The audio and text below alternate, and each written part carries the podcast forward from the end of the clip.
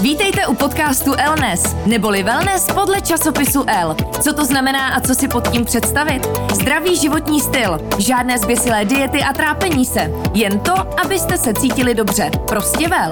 Já jsem Zorka Hejdová a každý čtvrtek vás budu seznamovat se zajímavými hosty, kteří mají na to téma co říct a můžou vás inspirovat. Elnes. Když nemůžete vy za L, přijde L za vámi. Zůstaňte v pohodlí domova a objednejte si váš oblíbený magazín až domů. A nyní navíc bez ceny poštovného. Objednávat můžete na www.predplaci.cz. Vítám vás u dalšího dílu našeho podcastu Elnes, který je věnovaný zdravému životnímu stylu.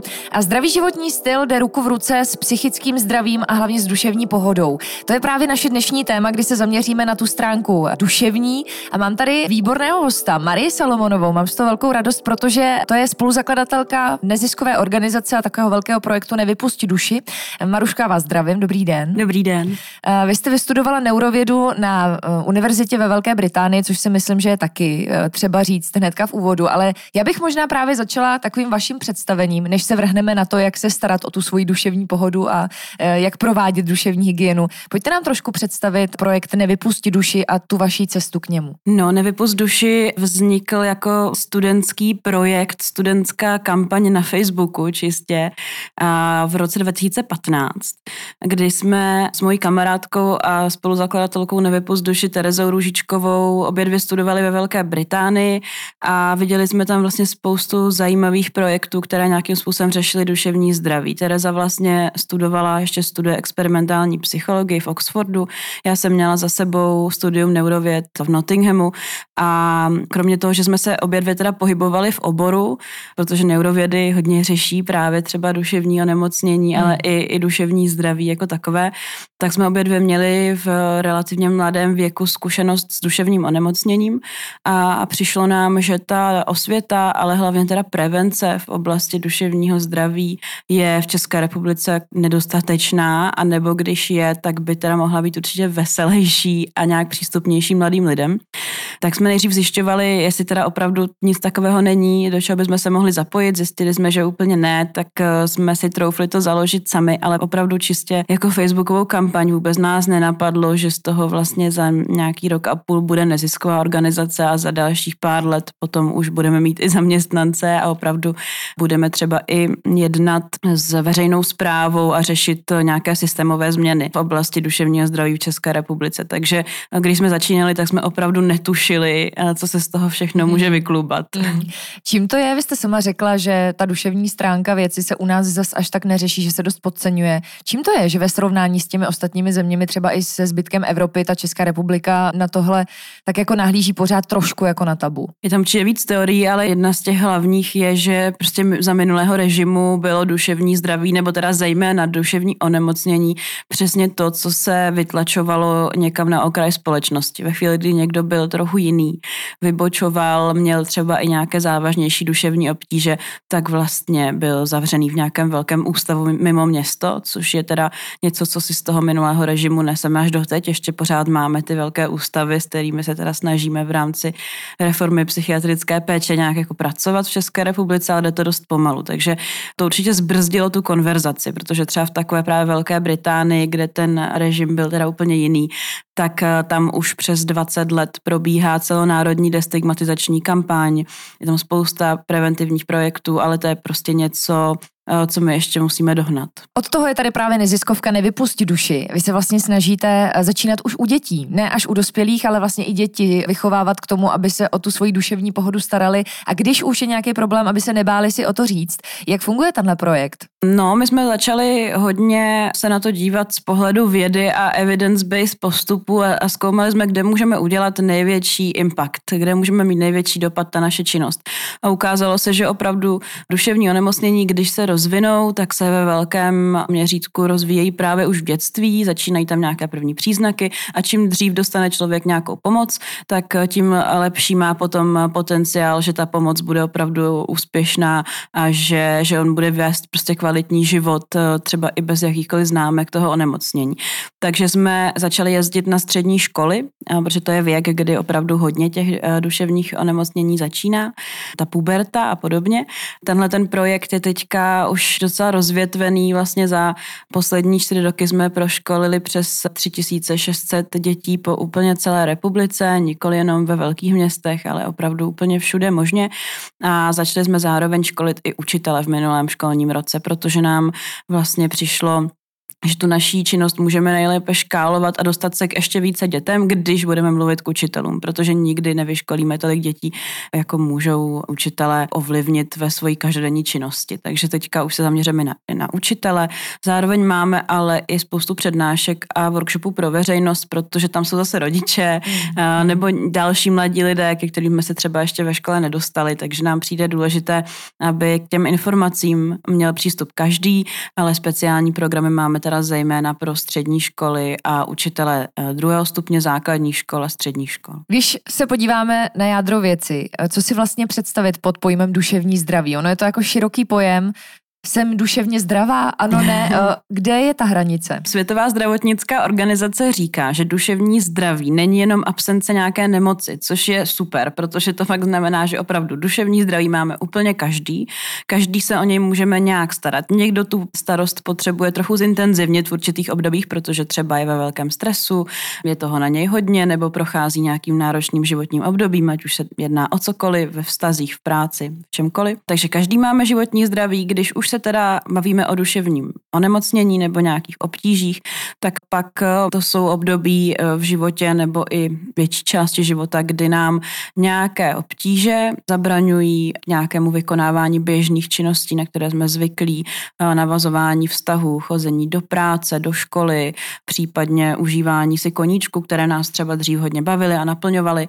A pokud to trvá nějakou dobu, to znamená třeba u deprese je to minimálně 14 dnů, když máte nějaké takovéhle symptomy depresivní, tak pak už se dá třeba hovořit o tom, že by to mohlo být duševní onemocnění. To ale může opravdu diagnostikovat jenom odborník na to vzdělaný, to znamená buď to lékař nebo třeba klinický psycholog. Takže ve chvíli, kdy už se to přehoupne do nějakých obtíží, vždycky je lepší takového odborníka vyhledat spíš dřív a dozvědět se, že je to ještě dobré a že můžete třeba dělat nějaké preventivní kroky, než tam přijít až moc pozdě a už mít prostě na hrbu obrovský problém, který potom trvá řešit relativně dlouho. Já vždycky říkám, že je, je daleko levnější starat se o své duševní zdraví včas, protože stejně jako když si nebudeme čistit zuby a pak zaplatíme fakt hodně u zubaře za hmm, celý hmm. nový chrup, tak bohužel takhle to dost často může být i s duševním zdravím, což se mnoho z nás neuvědomuje. Jaké jsou ty nejčastější problémy, se kterými se setkáváte? Obecně v populaci nejrozšířenější jsou nějaké úzkostné poruchy, kterých je strašně moc druhů a tam si do toho jsou zahrnuty třeba i různé specifické fobie,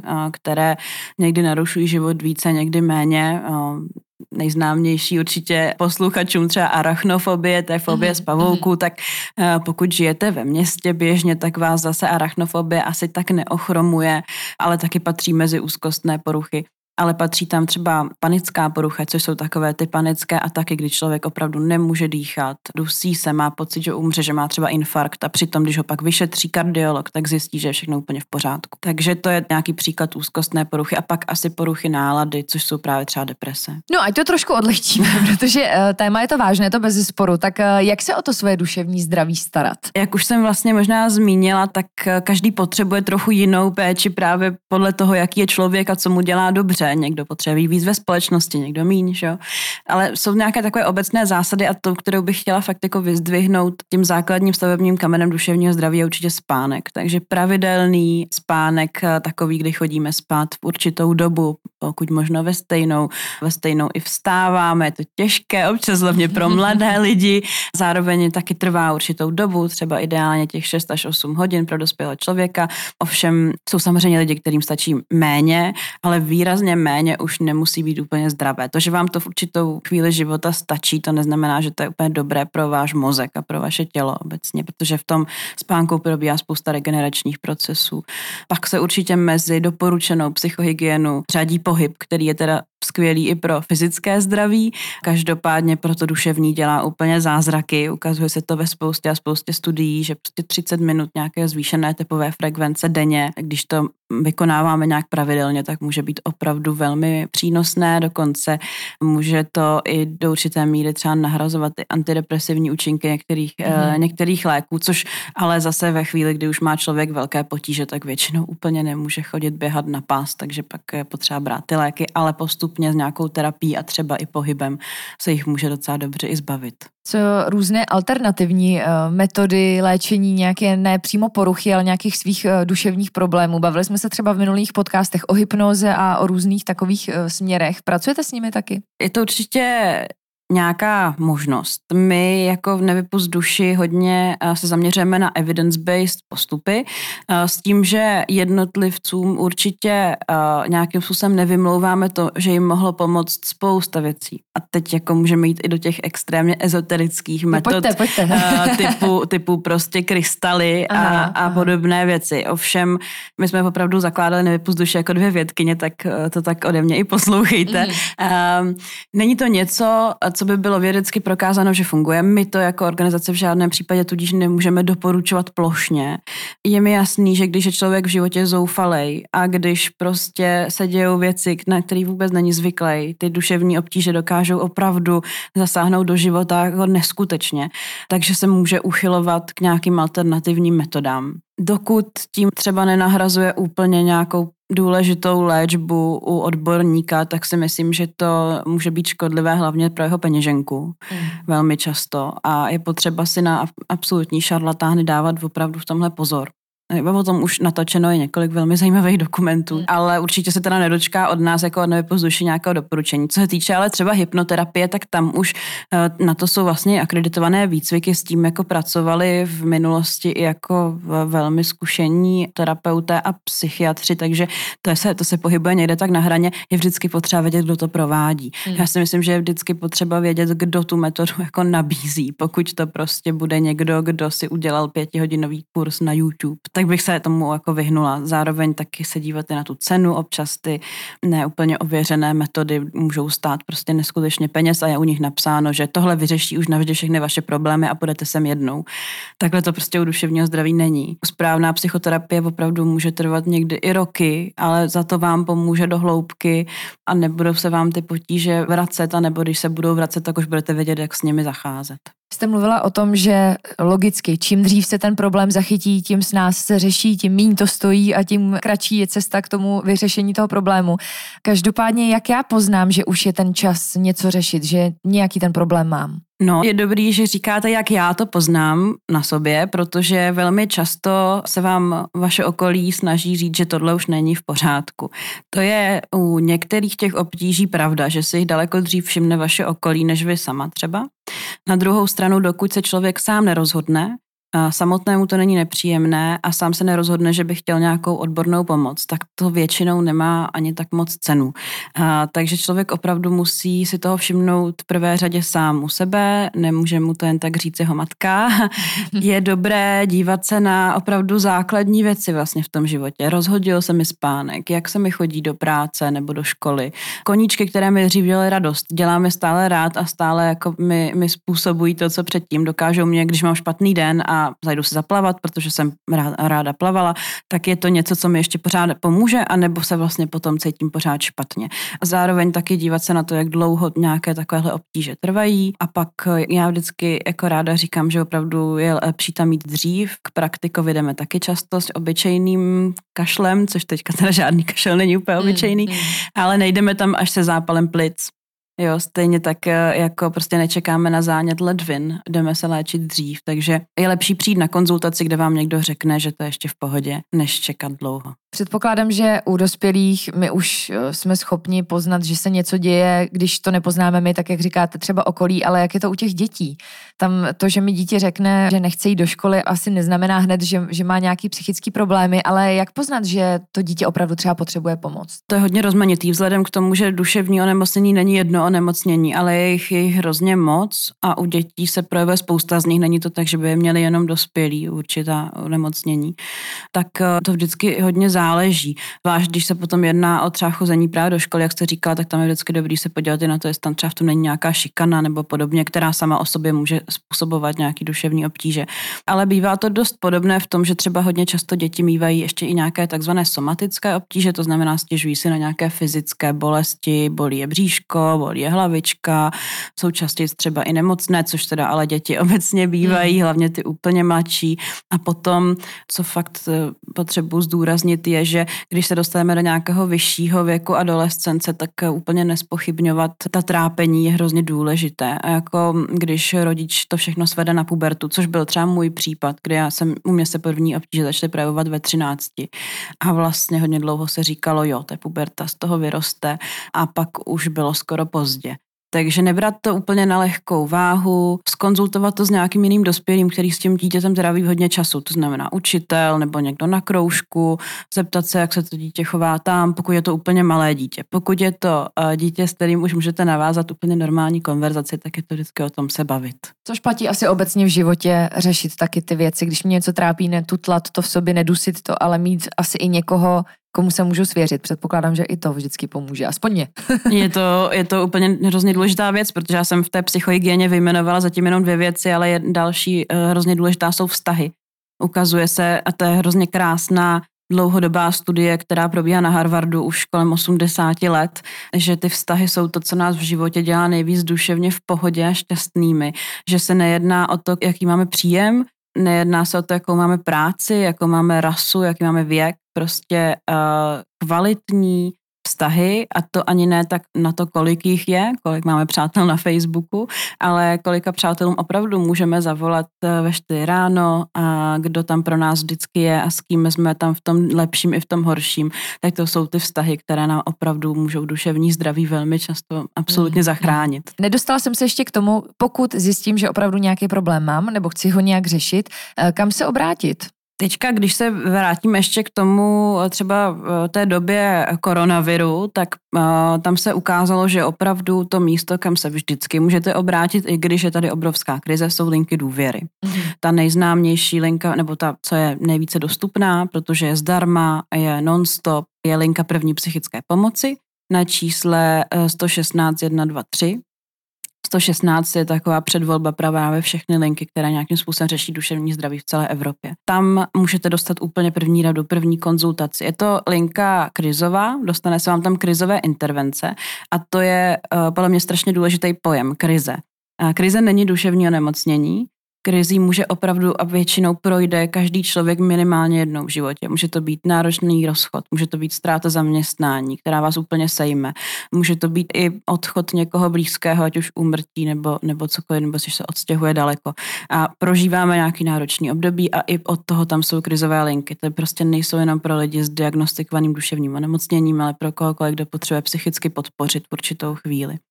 Takže to může být nějaký první kontakt v náročné životní situaci. Pak samozřejmě máme psychologi, psychiatry eh, v nemocnicích a v ambulancích, eh, na které je možné se obrátit. Eh, já bych asi doporučila u nás na webu na www.nevypuzduši.cz najdete takový rozcestník, kde hledat pomoc, kde opravdu jsme se snažili dát dohromady i neziskové organizace, které třeba poskytují levnější psychoterapii pro lidi, kteří si ji úplně nemohou dovolit, protože psychoterapie může být dražší záležitost, pokud není hrazená ze zdravotního pojištění. Takže těch možností možností je relativně hodně, záleží taky v jakém městě se nacházíte. V Praze, Brně, Ostravě ta pomoc je dostupná i relativně rychle, hlavně pro dospělé ostatních městech to může být někdy i na delší čekání. Ale je pravda, to mi došlo teď, jak jste mluvila, že jsme asi zvyklí na to řešit si ty problémy většinou sami, protože si neumím představit, že bych byla třeba nevím, po nějakém těžkém rozchodu, rozvodu, cokoliv, tak člověk automaticky si říká, musím si tím projít, musím se s tím nějak poprat, teď se trápí, neví. A asi by mě nenapadlo volat třeba krizovou linku. Ať by byl ten problém vlastně uvnitř mě sebe větší. Jasně, tak já vůbec neříkám, že každý, kdo se, kdo se rozchází, by měl hmm. volat na krizovou linku, ale vlastně se objevují případy, kdy ta bolest toho rozchodu trvá déle. Zabraňuje nám opravdu jako dlouhodobě třeba chodit do práce, protože ať už tam ten člověk je, nebo prostě to fakt nezvládáme hmm. psychicky.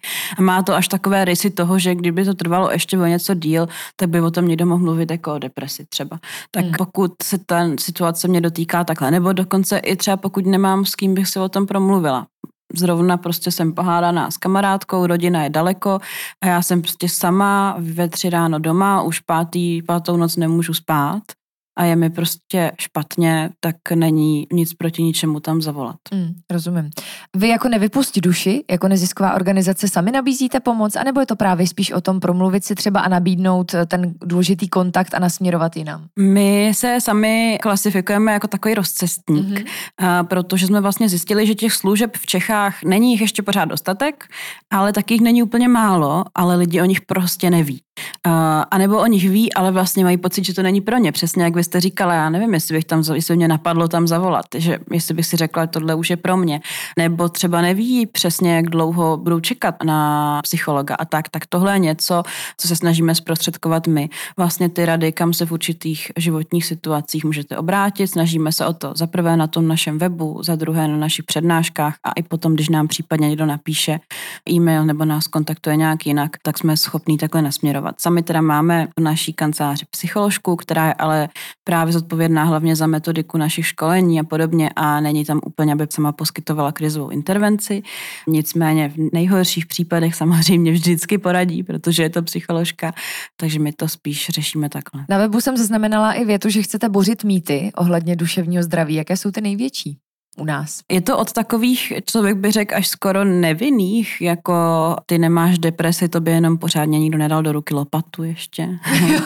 a, a, jsi, jsi línej, kdyby si něco dělal, tak by si ty úzkosti neměl. Až pod takový, který opravdu dokážou člověka odradit ve velmi závažných situacích od nějaký pomoci a to jsou třeba ty, kdy mít pocit, že budu mít někde v papírech, že jsem byla u psychiatra tak za prvé, v jakých papírech? Hmm, My ne, naše zdravotnictví není elektronizované do té podoby, že bychom, což si myslím, že je špatně, že bychom to, že bychom to někdo měli v nějakých papírech, jako, hmm, tak to je hmm. další věc. A potom jsou samozřejmě u závažných duševních onemocnění, takzvaných SMEs, Serious Mental Illnesses, opravdu takový ty mýty, že no, lidi s těmhle onemocněníma jsou nějaký agresivní, že jsou prostě nebezpečné společnosti, že by měly být zavřený někde v těch ústavech, které tady teda vznikly kdysi dávno. A to je něco, co my se snažíme vyvracet. To prostě není pravda.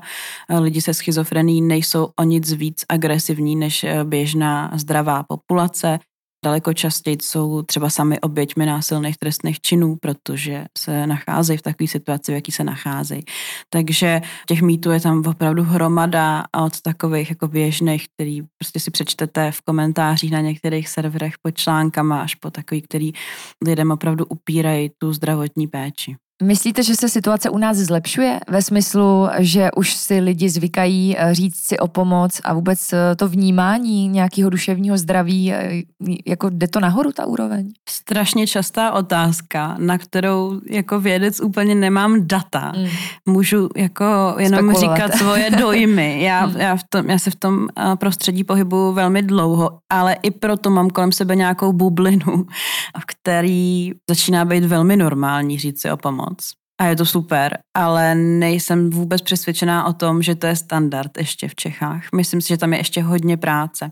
Že obecně se předpokládá, že třeba reforma psychiatrie, protože je to v velké části i myšlenková záležitost, změna myšlení té společnosti, tak bude trvat třeba 20 let a jsme teprve v začátcích. Hmm. Ale posouvá se to. Já si subjektivně myslím, že se to někam posouvá a že ta mladší generace minimálně to vnímá už líp. Mimochodem, eh, situace týkající se koronaviru, jak moc zasáhla tu duševní stránku naší a zaznamenali jste to i vy? No na to už data máme a, a, a není, to, není to úplně hezký. Jako mm. My jsme všichni očekávali v té odborné komunitě, že to nebude úplně dobrý, ale ty data, které jsme potom dostali vlastně z Národního ústavu duševního zdraví, z jejich studie obrovský, která srovnávala duševní zdraví celé populace dospělí teda v roce 2017 a teďka v průběhu covidu, tak jsou vlastně docela jako brutální, bych řekla. Hmm.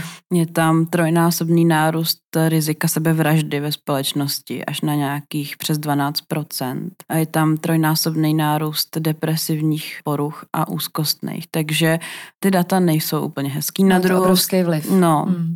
Obrovský a hlavně máme takový pocit, že ten vliv ještě není u konce, že jako možná jsme z toho zdravotního hlediska to nejhorší prošli, ale ty ekonomické dopady a, a další věci, tak to se bude hodně projevovat ještě teďka na podzim, takže tam jsme jako hodně na značkách a čekáme, co všechno můžeme dělat. My jsme se snažili už v průběhu koronaviru lidi nějakým způsobem o tom tématu vzdělávat. Ta, jako na jednu stranu ta čísla vzrostla, jak jsem říkala, na druhou stranu uh, se hodně otevřelo to téma, takže si myslím, že spousta lidí našlo pomoc.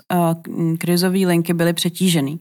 To znamená, spousta lidí se nebálo tam zavolat a to je zase podle mě velmi dobrý ukazatel. No, myslím si, že, jak říkáte, nemáme ještě vyhráno a nemáme před sebou úplně jednoduchou dobu, co bychom mohli vzkázat všem posluchačkám a posluchačům na závěr našeho dnešního podcastu. Jak si udržet tu psychickou pohodu i v dobách, kdy to není úplně jednoduchý? No, že všichni máme duševní zdraví a je úplně v pořádku se o něj starat a hlavně o něm i mluvit. A že taky není ostuda a svěřit se, pokud mám nějaký obtíže a zároveň, že ta základní péče o duševní zdraví je vlastně relativně jednoduchá. Můžete najít spoustu materiálů třeba i na našem webu a jedná se o malinký změny v životě, o půl hodiny spánku navíc, o jednu zastávku dřív vystoupit a jít pěšky domů rychlou chůzí, sejít se s kamarádkou na to kafe, když můžu a jenom jí nevolat a podobně. Takže ty, ty změny můžou být malý a můžou mít velký vliv na vaše duševní zdraví. Marie Salomonová z neziskové organizace Nevypust duše byla naším dnešním hostem. Maruško, já moc děkuji za návštěvu. Díky moc. A my se těšíme za týden v dalším podcastu Elnes. Tento podcast vám přináší L, nejčtenější módní časopis na světě.